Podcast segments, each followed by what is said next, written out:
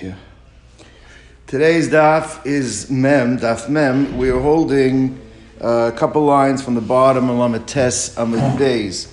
So, Amalei Rav Acha Barabai El Ravino. All right?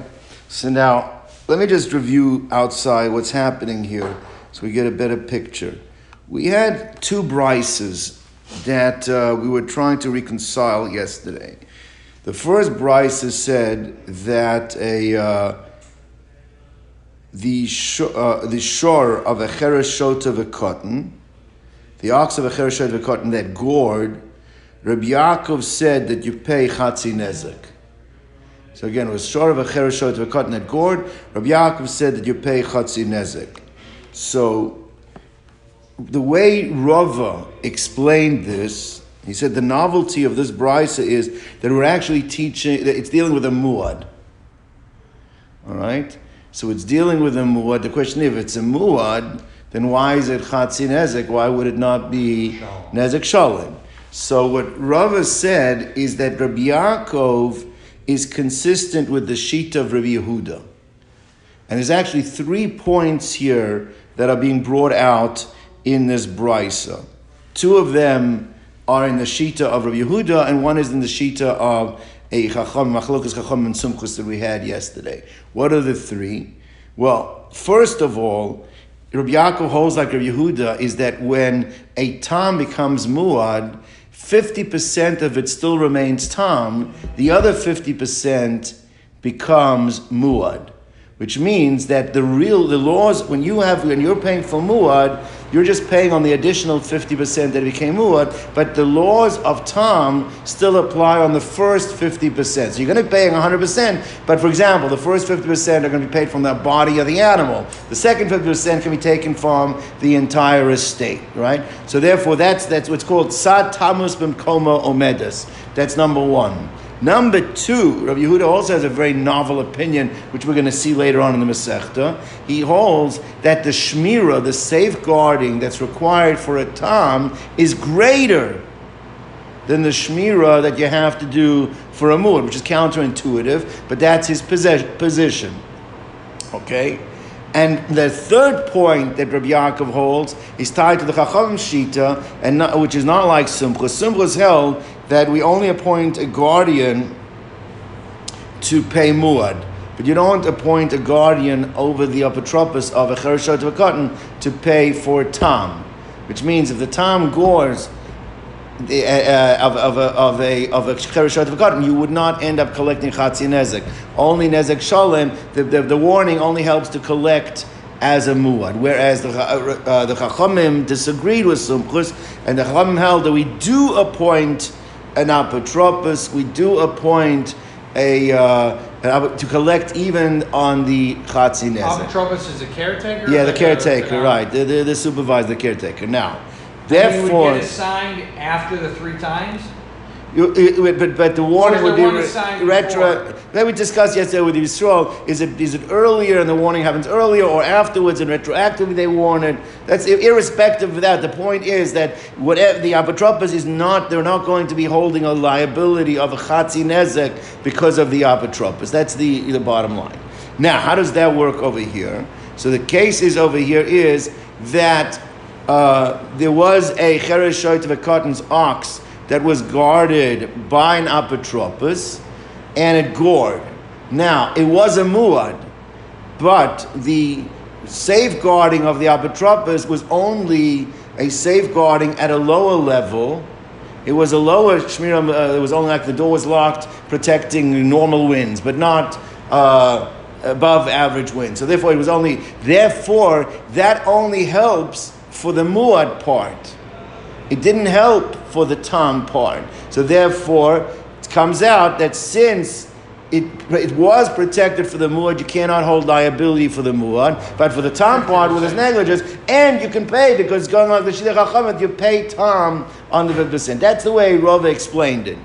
Then that the Gemara brought a second brisa, and the second brisa they seem to be a machlokas. This was a Baya asked Akasha and Rava. The second brisa says that that the, the, the, the, ox of a chereshot to a cotton that gourd said Rabbi Yehuda says you're chayiv, and I'm Rabbi Yaakov, you have to pay Chatzi Nezek. And the simple understanding, which is the way I buy it, there's a machlokus over there. So how can you tell me that Rabbi Yaakov is, in, is consistent with the Shita of Rabbi Yehuda? Then why is he arguing with Rabbi Yehuda in the second brisa?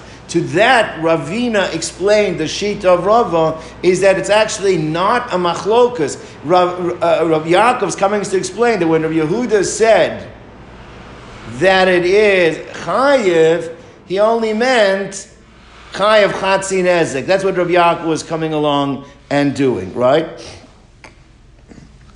To which the Gemara re- retorted that obviously Rav Abaya that asked the question, he understood that Rabbi Yaakov is arguing.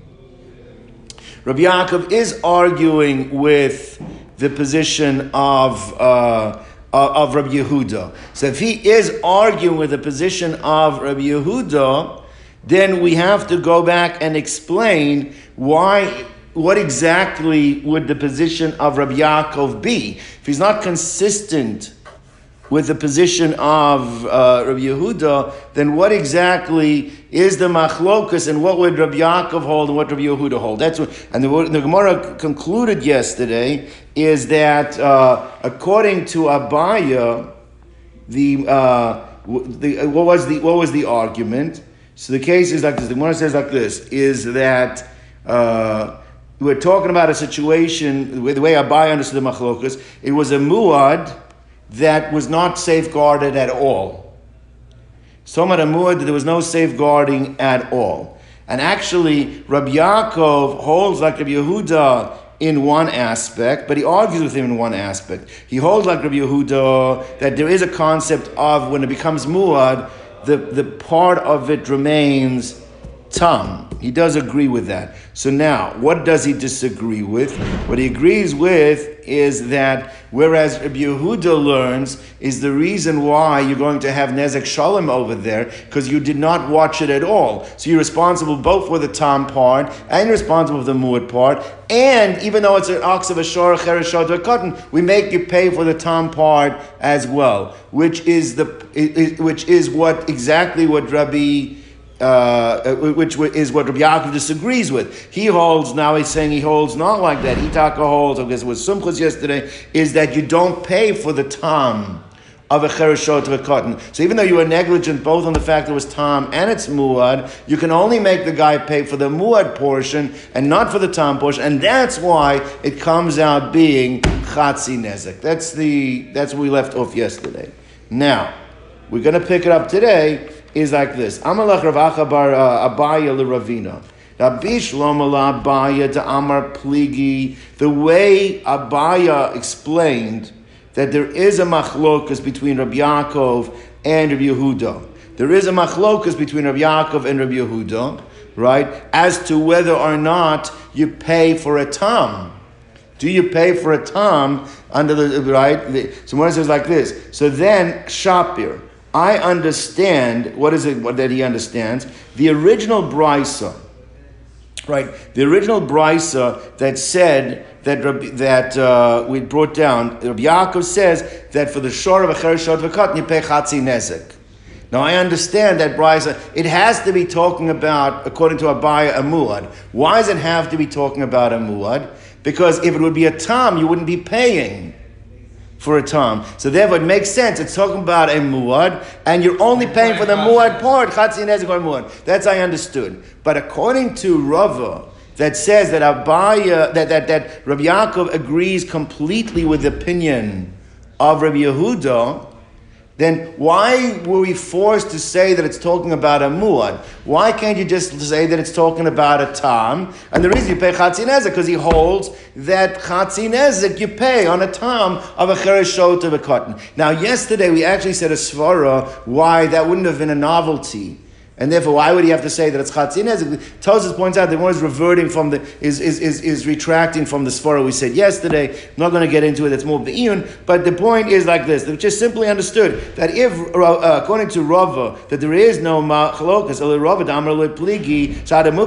in, in that case where Rabbi Yaakov said in, in the brisa that for the shor of a chereshat cotton it's chatzin nezek, why do you have to make it a case where it's a muad? Just went straight. It's talking about a tam, and you make chatzin because it's the shore of it. it's a chereshat v'katan. You pay for chatzin you pay for the tam, according to Rabbi Yaakov, who agrees with Rabbi Yehuda. Right? Nukmak, the tam.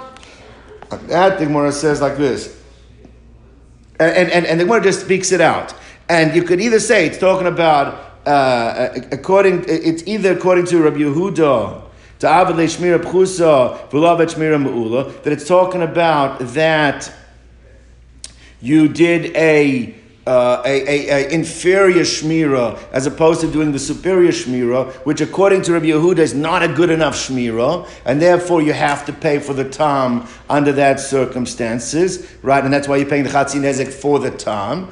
Or you could be that Rabbi Yaakov actually holds like Rabbi Eliezer ben Yaakov. Rabbi, uh, Rabbi Yaakov holds that a, a, a, uh, a inferior shmira is good enough for both a tam and a muad, and it's the law of the shmira And then you would say that Rabbi Yaakov is talking about a case where you did no shmira at all. So therefore, you are a chayiv over here, still chatzin nezek for the tam. So either way, if according to Rava, Rabbi Yaakov agrees with Rabbi Yehuda that you pay for a tam of a chereshoit of a cotton chatzi nezek. So then why do we have to make it a case of a muad and complicate things? Just make it straight out a case of a tam, and either there was a uh, inferior shmira going like the sheet of Rabbi Yehuda, or it's going there was a, there, there was no shmira at all going like the sheet of Eliezer ben Yaakov. But either way, the outcome comes. It's chatzi nezek. The sign is we learned in a Shmira that uh, if it was a, whether the animal was a tam muad and you safeguarded with a lesser shmira. Peturin, you are potter according to Rabbi Yaakov. He holds that lesser shmira is okay. So the in your eye. So why would he over Rabbi Yaakov say chayv talking about a case where you didn't do a shmira at all. But either way, you can come out about a tam. Why have to make it a muad?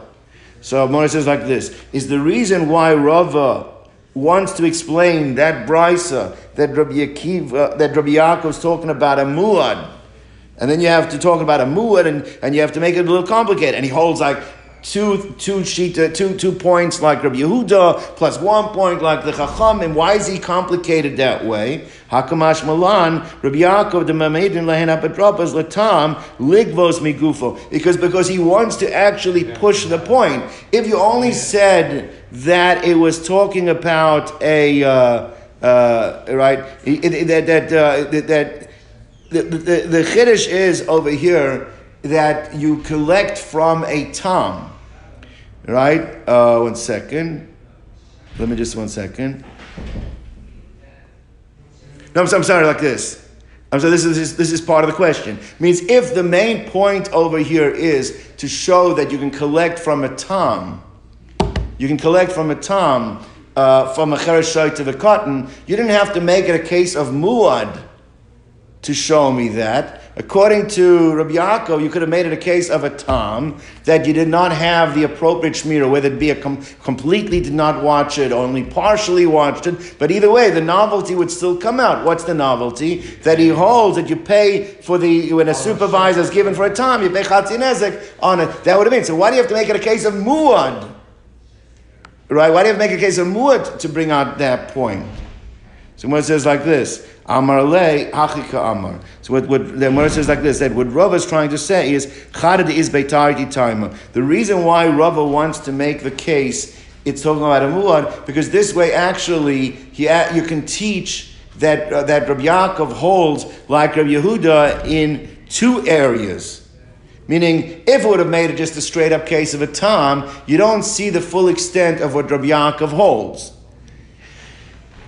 all you see is that he holds that you're chayav on a tam if you didn't have shmir of a chereshot of a cotton. But we don't see the fact that he holds completely like the sheet of Rabbi Yehuda. If you make the case of a muad, you actually do see that, right? Because what do we see over here? Number one, you see that a muad has partially tam, partially muad, like the sheet of Rabbi Yehuda. And number two, you see that with a partial safeguarding, it only helps you on the muad part, it doesn't help you on the tam part. So the reason why uh, Rava was more comfortable making it a case of muad than making it a case of tam, because he shows, it shows the full extent of how Rabbi Yaakov holds like Rabbi Yehuda, which would not have been apparent had it only been talking about a case of a tam. So Gemara says Hachika Amar. So he says that what Rava uh, would tell you is Chada Tarti, is that this is that that this psak would show that there's two areas or two facets that Rabbi Yaakov agrees with Rabbi Yehuda if you learn it's a case of Muad, and therefore Rabbi Yaakov, Rava was more comfortable saying that's the case because it shows the greater extent of how Rabbi Yaakov agrees with Rabbi Yehuda. That's the point. Now, Ravina is after having explained the way Rava explains it, and half the way explained how Abaya explains. Again, remember we have the two brises. How do you reconcile the two brises? Ravina says like this. Ravina actually says that there is a machlokas Rabbi Yaakov and Rabbi Yehuda going on, and the question that Abaya asked on Rava that the Chora, how could you say that Abaya, that, that Rabbi Yaakov agrees with Rabbi Yehuda? I, we have a brisa that shows that they disagree. So how do you say they agree? So remember, Rava's teretz yesterday was he's not arguing with him, he's just explaining. And when he said Chayiv, he meant Chatzi Nezek. That's the way Rava got out of it. Ra, uh, Ravina says you don't have to come on to that. There is a machlokas going on between Rabbi Yaakov and Rabbi Yehuda. But the machlokas is a side machlokas. It's not pertinent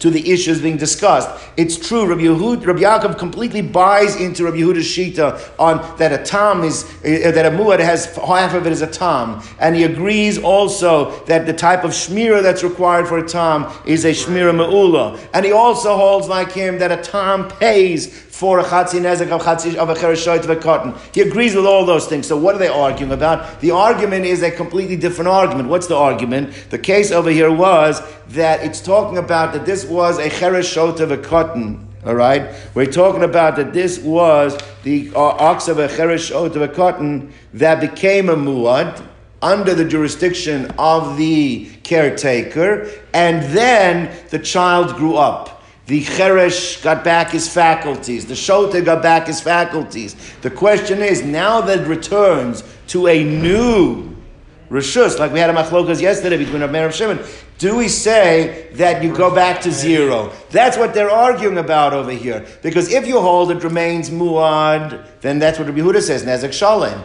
If you hold that it goes back, that's why Rabbi Yaakov says only chatzi nezek. But it's a completely separate argument, nothing to do with the issues that we were discussing. So it's not a contradiction to the first brisa of Rabbi Yaakov. That's how Ravina answers. His rishus meshana ikabinawit. They're arguing about whether a change of domain, a change of ownership affects the status of the animal. Going to have a muad means this animal was a muad. It was already been established a muad, and they had a a, a, a, a, caretaker uh, put in charge. But what happened was, Nispakech, Acheresh, the Cheresh uh, uh, uh, regained his capacity to speak and to hear. Nishtapa, Shaita, the Shaita became, uh, got back his faculties, no longer deranged, and the, the Higdil the child became an adult. So Rabbi Yehuda Savar, Harehu it doesn't change the status of the animal. New ownership, same status. Muad, it still remains a muad. Whereas Rabbi Yaakov Savar, that changes, goes from the status of the juris, uh, from the caretaker now to the uh, to the, the, the, the previous chereshot of cotton, then now, so therefore it goes back from being muad to becoming tam. Now it gores again under their jurisdiction. According to him, it's only going to be chatzi nezek. Okay. Tanu rabbono. Apotropos mishalmin min aliyah.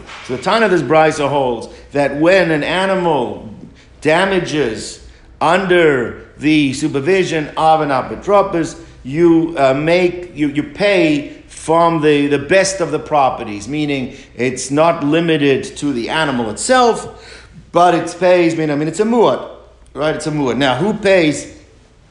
Had a machlokas yesterday. Is it the apotropos is paying? Is it right? But he says he seems to be saying apotropos shamin aliyah. They pay from the best of the properties. However, what happens if this animal, who's now a muad, actually kills? Now, normally, what's this, the, the law? If my animal that's a muad goes and kills somebody, There's a set, um, set there's a kofar. There's a kofar. It's an atonement fee, right? It's an atonement fee. So he says, but ain mishalmin kofar. But there is no kofar to be paid. Now the Gemara understands right now is that the Tana of this brisa must hold that even though a caretaker has taken on the responsibility to supervise the animals of a cheresh of a cotton. At the end of the day, whose animal is it? It's the shota's animal. Right, the cheresh shot a cotton. And even though we hold them li- liable for their damages that, that were incurred, we make them have to pay, right? Right, but in terms of needing atonement, you don't. The only time you need an atonement is for somebody that's in the parsha of doing mitzvahs and averis. And since they're not in the parsha of doing mitzvahs and There's no there's no kofar. Now the Gemara says, but what you see also is you see that the kofar is not a compensatory payment because the chora, if it would be a compensatory payment, then it should be no different than paying for damages. It must be that it's actually an atonement payment and not a compensatory payment. Because if it's a compensatory payment, then what's it different than paying for damages? Right? You hear the point here. So when it says like this, Montanus, who is the owner? What? Is a kofar, would a kofar be considered kanas, or is that a whole different category? Well, it is. It's it's not really knas in its it's not compensatory, It's but no, no, but we're going to see. But if it's not considered to be knas per se because we're not penalizing you. We're allowing you as a form of repentance. This is a way of you. You did something that you could you you didn't have. That's not vera for your animal having killed someone, and now you can get a level of atonement. So it's out of the compens. If you, it's out of the compensatory realm. I wouldn't call it necessarily knas because this is something a person wants to do because he gains his atonement through paying it. If you view it as that way, you could say, well, it's just another form of compen- compensation, but clearly not because it would be another form of compensation, and there should be no difference in paying for nezek when it damages and paying kofar when so one wants to know so man tana kofar kapara who is this tana that holds that the kofar payment is viewed as an atonement and not as compensatory? So that if you learn Maseches Makos this is we had this machlokus over here. What's that Yeah, yes. Amar Rab Chisda, Rabbi Yishmael ben Oshel Rabbi Yochanan ben Baroka. This is the shita of Rabbi Yishmael, the son of Rabbi Yochanan ben the son we learned in the Brisa. Now, this pasuk that we're quoting is from the uh, pasuk that talks about kofar. The pasuk says, "V'nosan pidya navsho," that you have to give the owner of the ox that perpetrated this this this capital event. It says he has to give a kofar for his life a ransom for his life, pidyon, a redemption. I'm sorry, redemption for his life. Right now, whose life? Whose life are you paying for? So the main nizak, the Tanakama says, you're giving the value of the dead person. Whatever that dead person would have been worth as a slave, that's the amount that needs to be paid. No, it's the life of the owner of the ox of the perpetrator. His life is being paid for over here. Now, Lechora just stayed, if you step back for a moment, what seems to be the machlokas? Says, is it not a machlokas that if you look at it as compensatory, so then whose life do you need to be paying for? You pay for the nizik. Correct, and that's a Tanakama. Whereas, according to the position of Rabbi Yochanan ben Oshel, Rabbi, uh, Rabbi Shmuel ben Oshel, Rabbi Yochanan ben Baroka, he's saying, no, I don't pay for the value of the nizik. I'm paying for the value at the mazik. Therefore, that seems to be why, because it's not compensatory. It's a, it's a kanas. I'm paying. No, no, no, Ah, no, it's a-. It's a, it's a kapara. You're paying for an atonement of my soul. I'm paying for kapara, atonement for my soul. So when with main mazik, so my love, the Rabbana, the Chacham, the Tanakama hold kufra mamona. It is compensatory, and therefore you're paying for the nizak's soul. And Rabbi Yishmael ben Osh, Rabbi ben Baroka kufra kapara that it is an atonement, and therefore it's the demay mazik. So Rav Papa, Rav Papa said you don't have to say that. Like It could be everybody holds that this pidya navsho that's talking about this uh, redemption of the soul is a kapara. It's not viewed as compensatory according to both opinions. So what is it that they're arguing about? Rabbanan savri but in nizak shaminan. The Rabbanan just say is the way you get atonement is by evaluating the value of the person that you killed and paying for that. And is that you pay for the value of the mazik of the person who owned the ox that killed, that's the, the, the perpetrator's soul. So one says like this, but if you want to hold, they both hold it's an atonement. So if they both hold that it's an atonement, which one makes more sense? If it's an atonement, right, you're atoning for the sin that was perpetrated, what makes more sense? To say it's the value of the nizak or the value of the mazik that's being paid? The value of the nizak. Really? Value of the nizak sounds more like compensa- compensa- compensation. If you're paying, I want atonement for who? The nizak didn't do the avera. I did the Avera. When you have atonement, you get it, you get it for the, the, the, soul of the person that's the perpetrator. But if it's the soul of the Nizak, that doesn't sound as much as it is comp- it's an atonement. So the Gemara asks like this, is that I understand that according to Rabbi Yochanan ben Baroka, I understand why he says that the mazik is paying for his own soul because you're telling me it's an atonement. But what has to be explained, how do you understand it's atonement according to the Chachamim if it's a Tmei Nizak? That's why would they say be Nizak if they understand that it's an atonement? Atonement seems to be much more in line with paying for the uh, soul of the mazik, not the soul of the Nizak, which why the Gemara asked the question. So my time the Rabbanon. So what exactly is the reasoning behind the Rabbanon? So he says like this, Rabbanon said there's a following Gzera Shava, right? that uh, that uh, below a few a, a, a, few psukim later discusses a case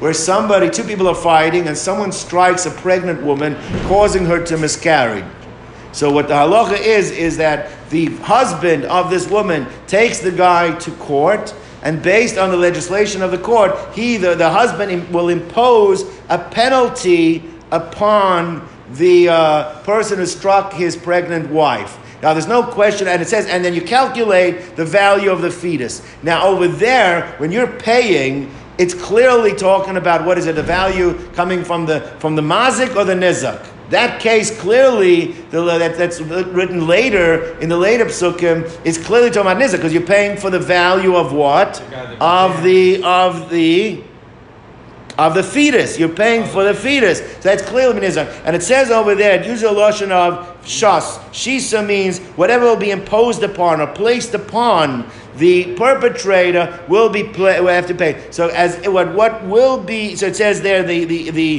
the, the lashon over there nema shisa lashon of shisa kasher yushas alav balam whatever the husband will place upon him that is what you pay. All right, v'nemar shisa lamala and the psukim above. All right, uh, did I say backwards? Yeah, I, I said it backwards. I, I, I, yeah, yeah. Pasuk, the, right? no, the, the, the, the psukim below are what we're dealing with. The psukim below is by the kofer of the ox. By the ko, by the kofer of the ox, it says that uh, you have to. They'll, they'll impose upon him to have to pay, and the psukim above right? That's talking about the miscarriage. That's the psukim of the Bavas by the miscarriage. Ma'alahala. Now, just as in the case of the miscarriage, when it says im kov, uh, it says over there kasher yoshis ala bala isha, that which is uh, imposed upon him by the husband of this woman, right? That payment that'll be imposed of him, and that clearly is talking about bedanizak, because what he has to pay is the value of the miscarriage of the fetus that died. So therefore, Avkan, using the same lashon kasher yoshis, what will be imposed upon him? The pasuk says over there, the imposition of pays them kofer yush of the kofer that will be imposed upon him also therefore is b'demei nizak. So even though the chachamim learn that the, it's, a, it's, it's, a, it's a kapara, the reason why they hold that, even though it's a little strange, it's kapara, so why are you paying for the, the nizak soul? Why don't you pay for the mazik? Because of the gzera shava that compares it to the fetus of the miscarriage. That's the reason why you hold it. So Nemash is lama, lama halam, but a nizak, avkam, but a nizak. Okay, now, what about Rabbi Shmuel ben Rabbi Yochanan uh, ben Baroka? He does not have the Masorah of this Gzera Shava, and he says, the Pasuk says, that you have to pay a ransom for his life. Makes sense. If it's a ransom for his life, who are you paying? Whose soul are you paying? He doesn't have the Gzera Shava. It makes it, what, what, what? I said for the nizak. Incorrect. If you pay a ransom, you don't pay the ransom of the dead person. You're paying for your own soul. You're paying to get yourself off the hook that you don't get punished for it. So therefore, it's the mazik. So therefore, that's why it holds the Nisan Pidyon Mavsha, which is much more clearer than going on the owner of the ox. What about the Rabbanan say? The Rabbanan say, I agree, it is a redemption of your soul. The payment is a redemption. At the end of the day, what it does, the effect it does, it redeems you from the Avera that was perpetrated, your negligence in not watching your ox. It, but, it, it, but the way it redeems it is by paying for the victim.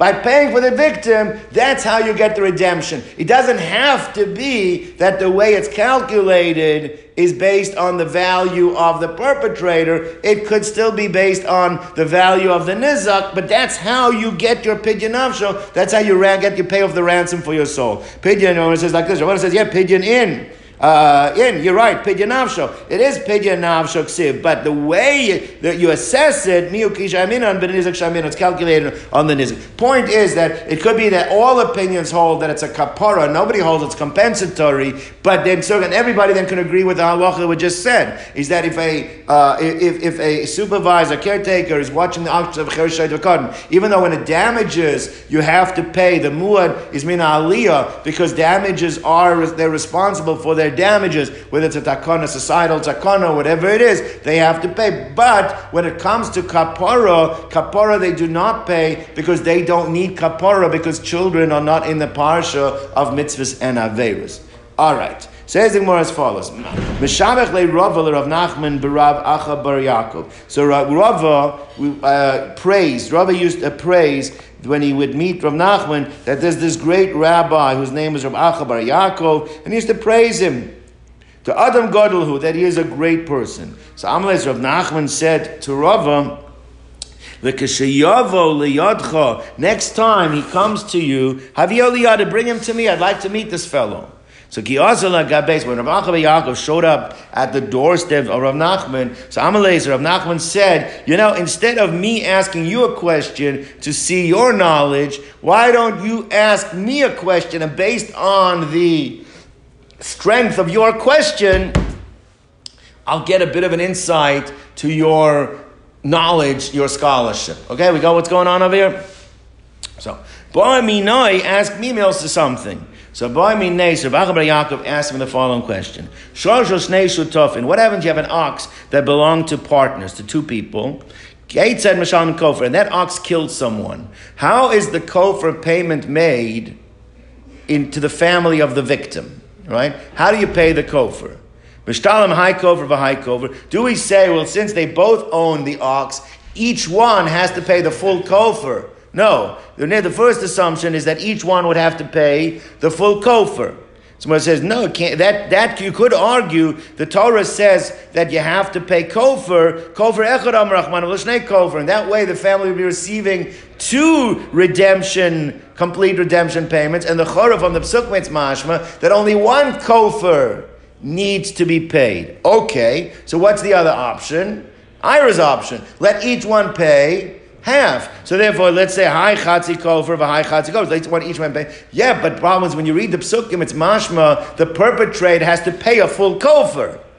Right? Someone says, I kofer shalom am rachman chatzi. So if you look at from the side of the, the victim's family, it's mashma, they only receive one kofer. But if you look at from the side of the perpetrator, he has to pay a full one. So the chora, that's the question he raised. That's a good question, right?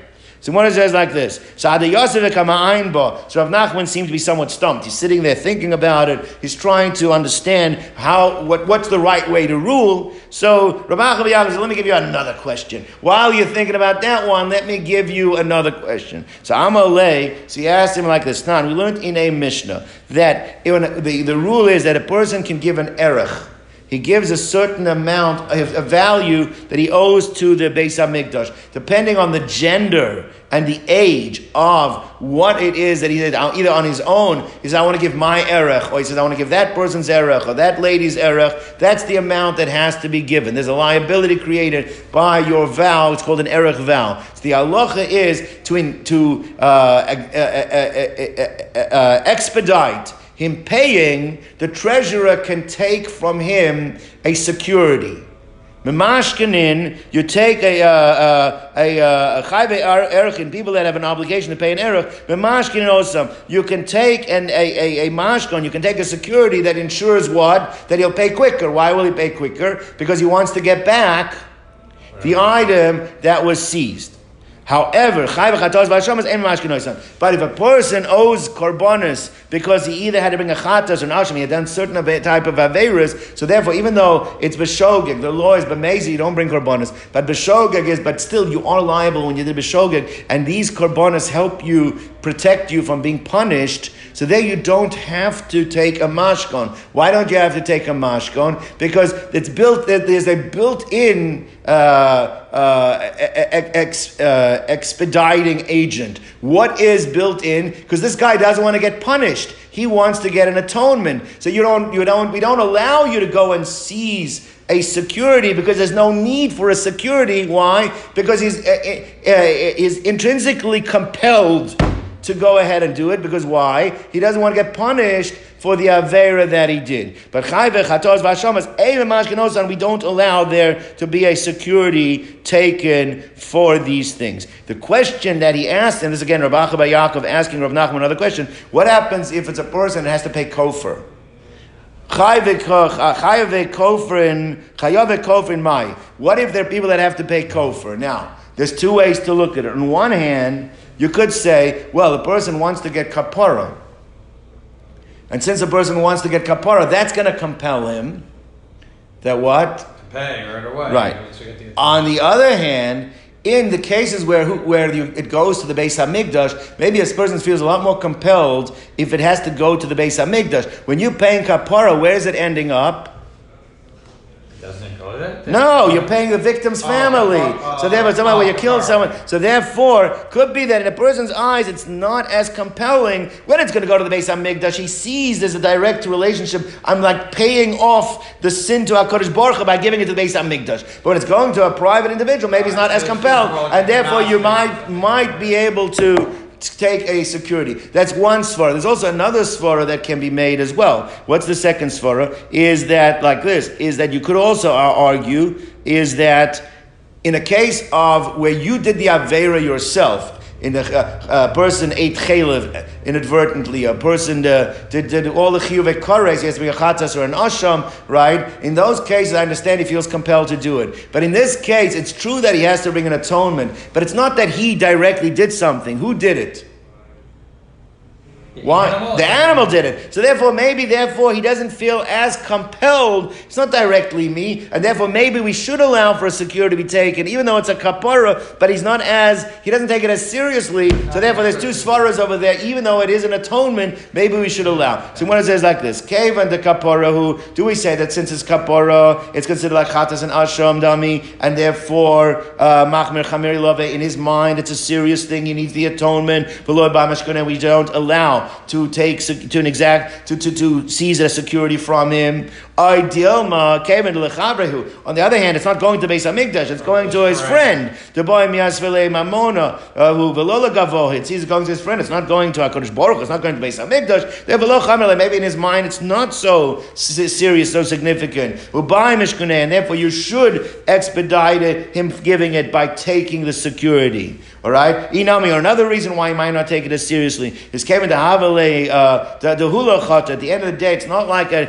an asham or a chatas responsibility where you directly did the avera. It's mamona de azik. It was his, his his property. His ox caused the damage. So lo chamer mil love, and therefore in his mind it's not as serious, and therefore buy mushkane, and therefore you should take a security. So another good question that Rab, uh, Rab Acha bar Yaakov asked Rav Nachman. So Amar Leis, Rav Nachman said back to him, Shavkan, leave me alone. Uh, uh, is Stagar bekamaisa? You already uh, muted me by the first question, and I can't. you already stumped me by the first one. You're going to ask me another hard question. So he told him, you know, let me deal with one, one, one problem at a time over here. Okay, let's go weiter. Now.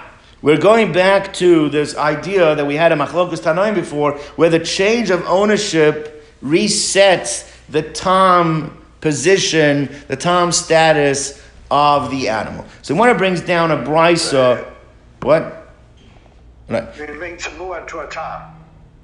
Yeah, it resets the Tom status, makes it go back to being a Tom. Yes. yes. Tana Rabbonu. Shalu uh, becheskes tam. So you have over here, right? Ruvain goes to his neighbor and he says, "I need to borrow your ox for a few days." All right, and the assumption was that the ox of Ruvain. So therefore, let's say the neighbor's name was Shimon. Shimon borrows Ruvain's ox, and he thought that he's getting a tom. All right. Now the problem is that Nimtza Muad, that he finds out this animal goes and gores. Now the assumption right now is he did not watch it, not for a Tom or a Muad. He didn't watch it at all. All right? And it went and gored. Okay? Now, and, and now the question is, the Levi is the victim. All right. Now Levi says a muad damaged me. Since it's a muad that damages me, I have a right to collect on anything full damages. The question full is damage. who has to pay the full damages. So what is the brisa rule? There's two parts of the brisa: the reish and the seifa. So balin mishalmin chatzi nezek, v'shol mishalim chatzi nezek. The owner has to pay half of the damages, and the shoel, the borrower, has to pay half of the damage. Why? Because at the end of the day, the borrower was negligent. That even if it was a tom, he didn't watch it well and therefore he would have paid at least a chatzi nezek. But the Levi says, but it was a muad, so I should be able to get full damages. Therefore, where does he get the remaining fifty percent? Because the owner didn't tell him that it was a muad. That's correct. And at the end of it, the owner's ox is a muad that damaged him. So therefore, between the two of them, it's going to be nezek shalom. Levi connects nezek shalom. All right, you got the case. Yeah. Now, what happens is that it was a tom. All right, this animal was a tom that, that Shimon got from Ruvain, and he was negligent, and it went out and gored three times. Now it's a muad. And now when he hands back to Ruvain, he's now handing back to Ruvain an animal That's that even though he got it as a tom, now, he's giving it back as a muad. And now this animal went and gored.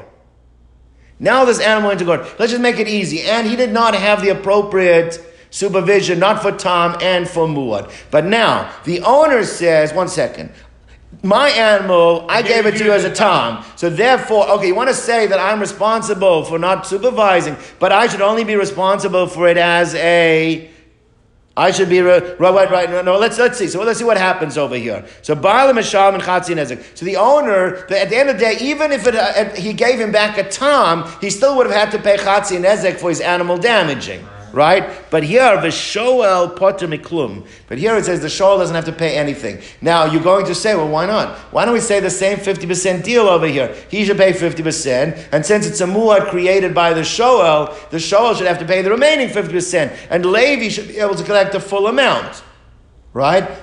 What the Gemara understands right now is is that what happens is when it transferred into the shoel's jurisdiction jurisdiction, he now became like an owner of it. And when he gives it back to the owner, to the original owner, it resets to being going from a muad to a tam, which therefore the only amount that Levi can collect now is chatzinezek from the original owner. Now the one is going to say this seems to be contradicting the first ruling, and we'll see with that in a moment. So Amar Mar. So let's go through this. The master said, okay, what do we have over here? Uh, Shala becheskas tam, v'nimtza muad. You borrowed this animal as a tam, and you found it to be a muad. Baalin nishal mechatzinezek, v'shol chatzinezek. So this was the first case. The first case. Now, lechora, this says something like this. Lechora, why can't the shoel say, hey, one second, this is not fair. You gave me a vicious animal. I didn't expect. I didn't expect I'm getting a lion from you. I thought I'm getting an, an, I'm getting an, a a an ox, and you gave me a lion, and therefore you should be responsible. The owner should be responsible for the whole thing, right? I would have taken it a lot more seriously had I known that this was a muad. So one says like this, or maybe I wouldn't have taken it at all, right? One says like Vamai, Lemale, Torah Shailuni, I borrowed from you an ox. I did not borrow from you a lion. I didn't know that I'm getting a lion. And therefore, why can't he make that seems to be a valid point that he's making. Now, even though we're going to see at the end of the day, we say, well, even if it was a Tom, you didn't watch it for being a Tom too. He says, okay, fine. But you know what? Had I known it was a, a muad, I would have had a lot more of a focus on watching it than it's a tom. You, you don't necessarily think a tom's going to do such a thing, and you gave me a muad. So was Amarav Hachamaskinan Shikar Boshu Nachon is that the, that even though he did not know it was a muad, but he did notice its aggressive nature. It was clearly a, wild, a, wilder than the average tom, which means you can't say that I didn't know that it would go out and act this way, even though I didn't know it was a muad. But what? Was, uh, I, I saw that there's an aggressive tom, so therefore you can't say I would have watched it better. You should have watched it better because you knew it was aggressive.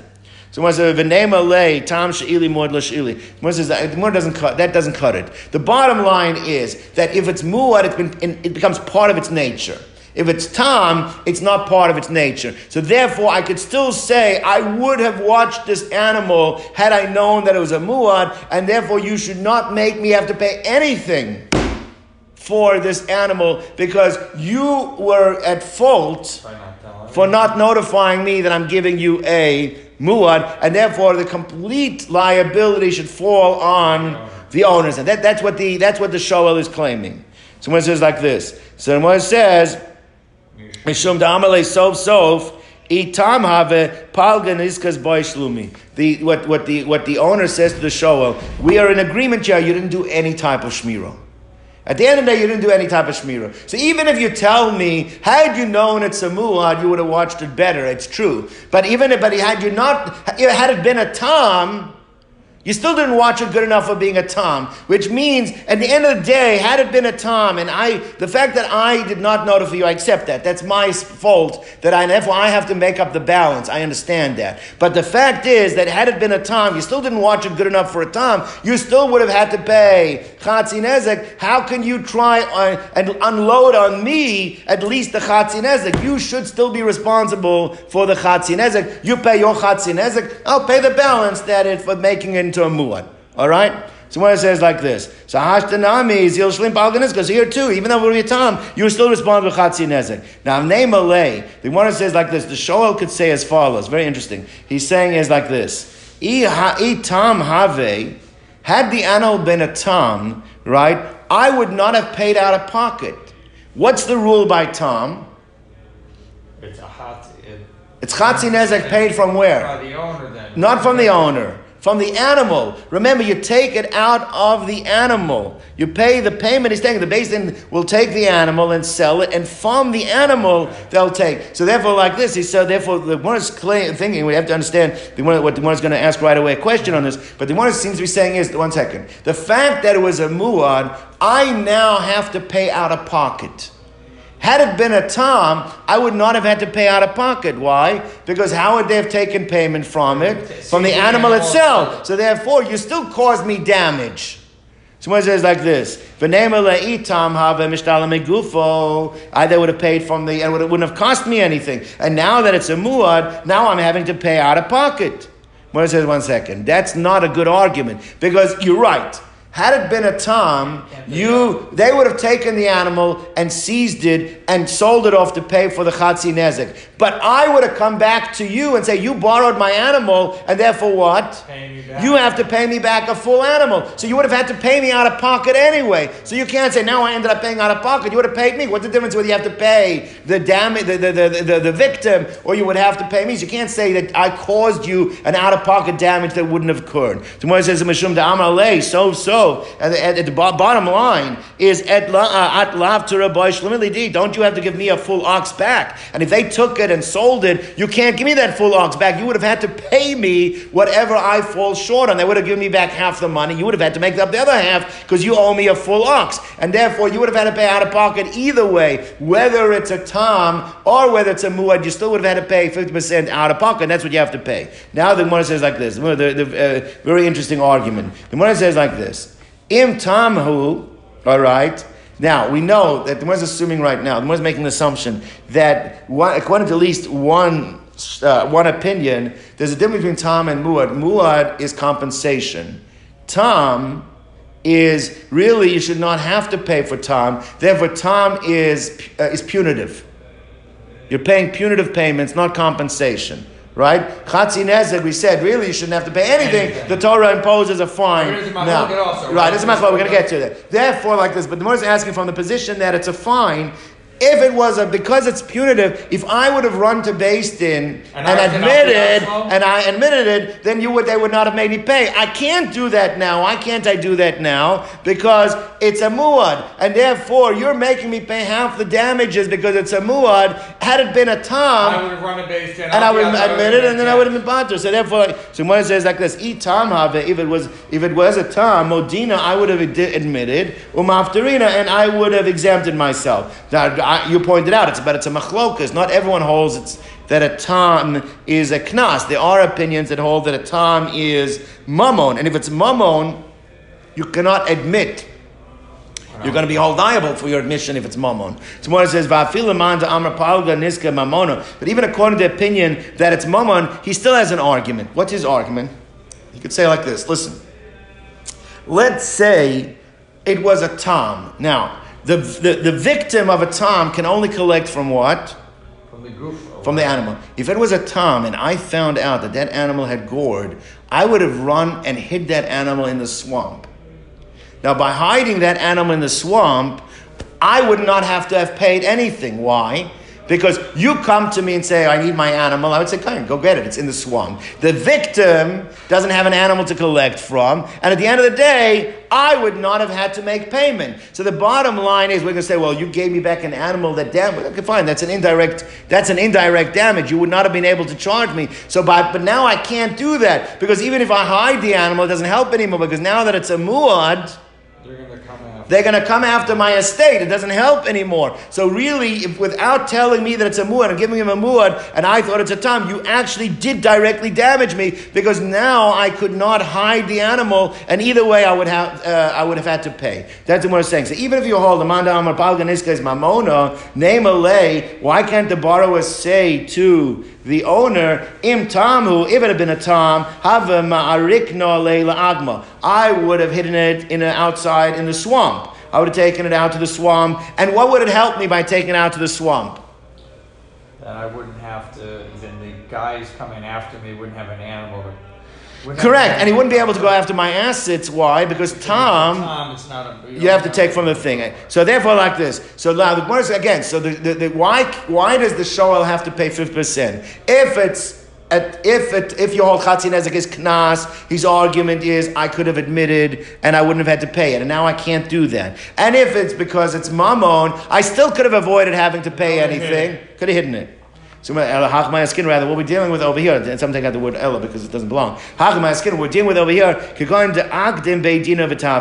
Uh, Right after the Beis Din became aware of this animal goring, they went and seized it. Now, let's understand, it does two things. Number one, for him to argue, I would have run and hidden it.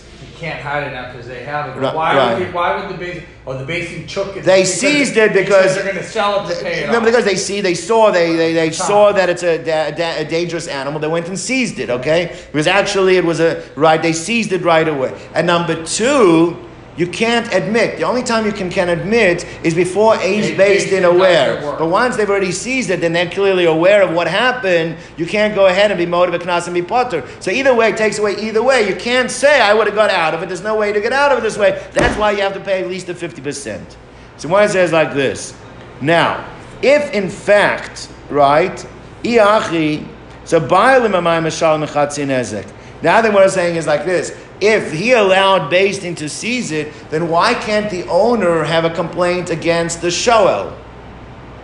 Right? Why can't they go back to the borrower and say what? got- Name a lay. He says like this. At uh, uh, uh, aspaste leturai biyada mandal matzin l'shtoi dina. Is you now put me at a disadvantage. If I would have got the animal back from you, then there's a rule is amotz mechaber levaraya. Anyone who wants to take my asset away from me, I'm at the upper hand, and they have to bring better proofs. But the fact that you allowed my animal to be seized, now you put me in a detrimental situation. Therefore, I you owe me an animal. You owe me back an animal. And therefore, it's you that has to pay the full amount. Give me back my animal. You should not have allowed to be seized. I can't get it back from Beis Din now, and it's your fault. All right, you have to understand why that's such a great. The Gemara right away uh, knocks that down. Because he says to him once, one second. If Beis Din had enough evidence to seize it, then they wouldn't have just seized it if it was in my domain. Even if I would have given it back to you, They would have come after it. they would have seized it from you too. So you can't argue, oh, you had to get seized, so now I'm in a, de- in, in, a, in a detrimental situation because I don't not in possession of my asset. Even if you were in possession of the asset, the same way they had the grounds to seize it from me, they would have seized it from you as well. If I would have given back to you, don't think they would have taken it from you. Someone says, okay, but still, the name Alei, why can't the owner say to the borrower, if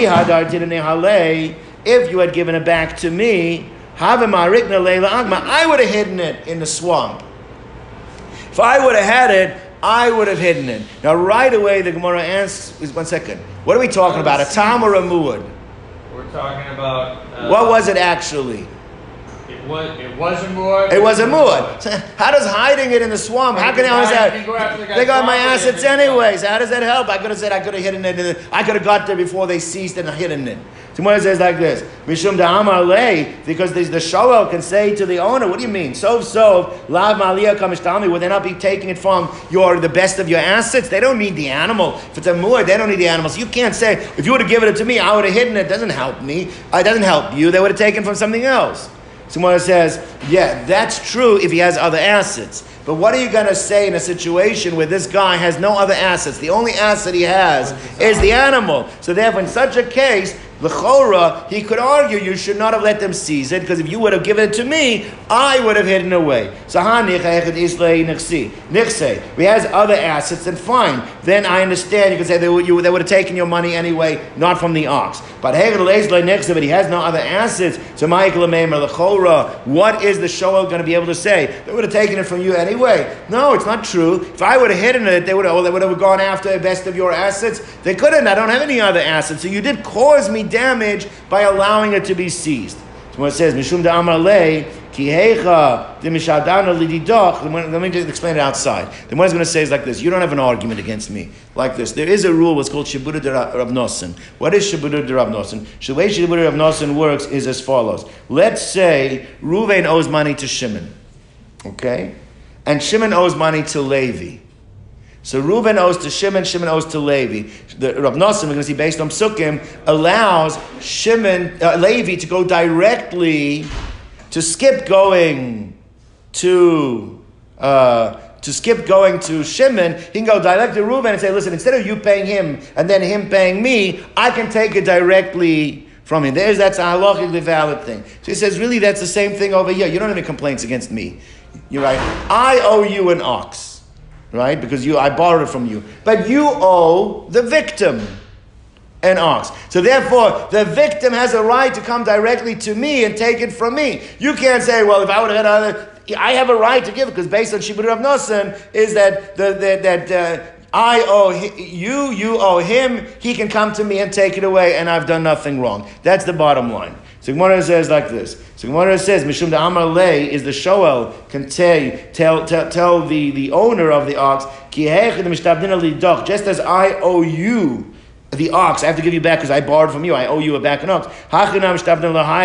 Uh, you, uh, so too, I also technically owe the damaged party the ox. Why? With Rav Nosson, using Rav Nosson's drasha. Tazania, we learned in a brisa, Rav Nosson Omer, How do you know if a person has a claim of a hundred, means Shimon has a claim of a hundred against Ruvain, and Levi has a, a claim of a hundred against Shimon. How do you know we can take it away from Ruvain and give it directly to Levi, skipping Shimon in between? Because the pasuk says like this: don't a person who swore falsely that he owes money. They came to base, they, they took him to base, and he said, "I don't owe money, and I swear." Now, Allah is in such a case, he has to, if he wants to do tshuva, he has to give back the item place and to pay a fifth and he has to bring a korban. It says Talmud Lom v'noson lasher asham lo. It says he gives it to the one to whom he is guilty. Now it's very interesting. What do you, he has to pay the guy. Obviously, we know which guy is paying. What do you mean to the one who's guilty? And the word asham means guilty. The word asham also means principal.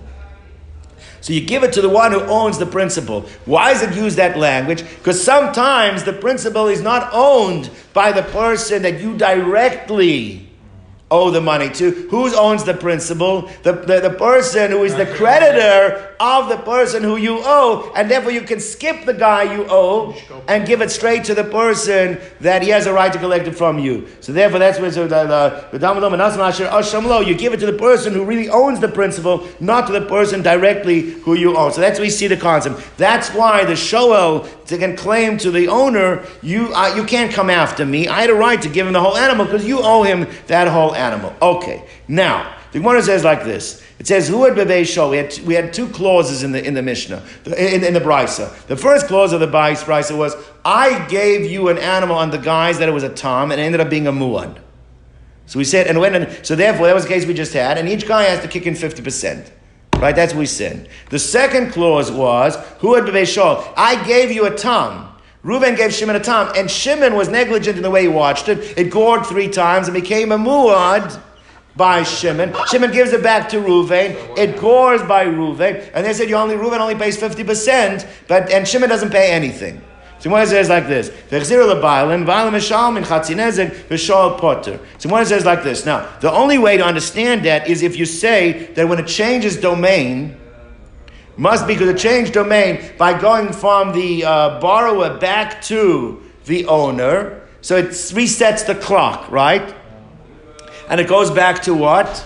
To being a tam. So then, if that's true, then why don't we say the same thing? When Reuven gave Shimon the animal, when he borrowed it, why don't we say Shimon became the new owner, and it goes back from Muad to become Tam, and it should only be Chatzi Nezek? Why there do we pay full damages? Then one second, if it changes it one way, why doesn't it change it the other way too? So one says, so Reisha shows any mishana. From the Reisha, it seems to be that the chaining, change of the jurisdiction doesn't change the status. So I'm Rabbi Yochanan, what you have to say is Tavra, Misha Shanazulo Shanazu, the one who learned the first part of the Braisa. It's like a broken Braisa. You have to break it into two. It's not the same author. The author of the Resha is not the author of the seifa, which is difficult to say. So Rabba Amar Rabba said, I disagree. But the Resha Rishus and Mashan, if you see from the first case where it only uh, where we say that you have to pay the full amount and it doesn't change when it goes back. When, it, when so therefore seifa Nami Rishus and Mashan, you have to say the same thing. Well, the question in the seifa, if it doesn't say the same thing, then why in the seifa when it became a muad by the by the why when it why why when it goes back to the original guy, it should still remain full damages, not not right. So says like this, "V'sei behind a time bishum de amar le lav kol kaminach de miyadet li means like this. There's different ways to understand it, but the one it seems to be saying is that the owner can say, "Listen, at the end of the day, I am the owner. You took it from me." When it was goring, when it gored under you, right? You are not the real owner of the animal, therefore you don't watch it as good as you should be watching it. I have a right to say therefore, to Beis Din, therefore, when it comes back to me, give me a chance to show that I can watch it, that it doesn't become a muad. The fact that he didn't watch it should not make my animal into a muad because he didn't watch it with the amount that it needs, the way it needs to be watched. So therefore, like this, so therefore it comes out that that that, that uh, that's why I have a right. But when I gave him my muad, when I give him my muad and to watch, in such a case, it doesn't change. It doesn't change, right? In, in such a case, so one says uh, that's the first opinion. Rav Papa says I go the other direction. But the seifa says Mashana. Since you see in the seifa, it does change that it went from being a muad by the shomer to be to the shoel to going back to the owner. It does change. There you see that it does change directions. So the Reisha, in the first case, it's going to change directions too. So Lechoros, if that's the case, then why doesn't it, why when you gave him a oh. muad, didn't it automatically make it... A, uh, tom and then you don't pay. Right. So therefore, like this. For Reisha in a time, but the reason is like this, is that, that even though it's true that we're giving it to a shoel is somewhat of a changing of jurisdiction. It's true. But this animal really never loses the name that it's owned by the original guy, which means that therefore your point was the same way as went from when, when it became a muad by the shoel and he gives it back to the owner, it goes back to being Tom. So if it became a muad by the, the, the, the, owner, then why when he gives the shoel does it not go back to become Tom? Because it doesn't really lose the name of the owner. The owner's name still sticks with it. Now it has to be understood. So why does it only work one way and not work the other way? Meaning, like this one who said, well, it's always the owner's animal, so therefore, so therefore, so then it became a muad in the hands of the shoel, so it, it should still still be considered like it became a muad by, by the owner because the owner's name is. So therefore, you could you could argue that that's it is become like it does become a new jurisdiction while it's by the hands of the shoel. The point is, it's new that it could be created a law that applies by the shoel that it will be lost when the shoel's name goes off it. But the original owner's name it became muad by his name, it does not get lost. It does. It stays the same. Okay, we'll, we'll stop over here. Uh, one second. Uh, Reisha, uh, in the time, Mishum, the kol makom sha'olav, wherever the animal goes, Shem ba'alav alav, the name of the owner remains with it.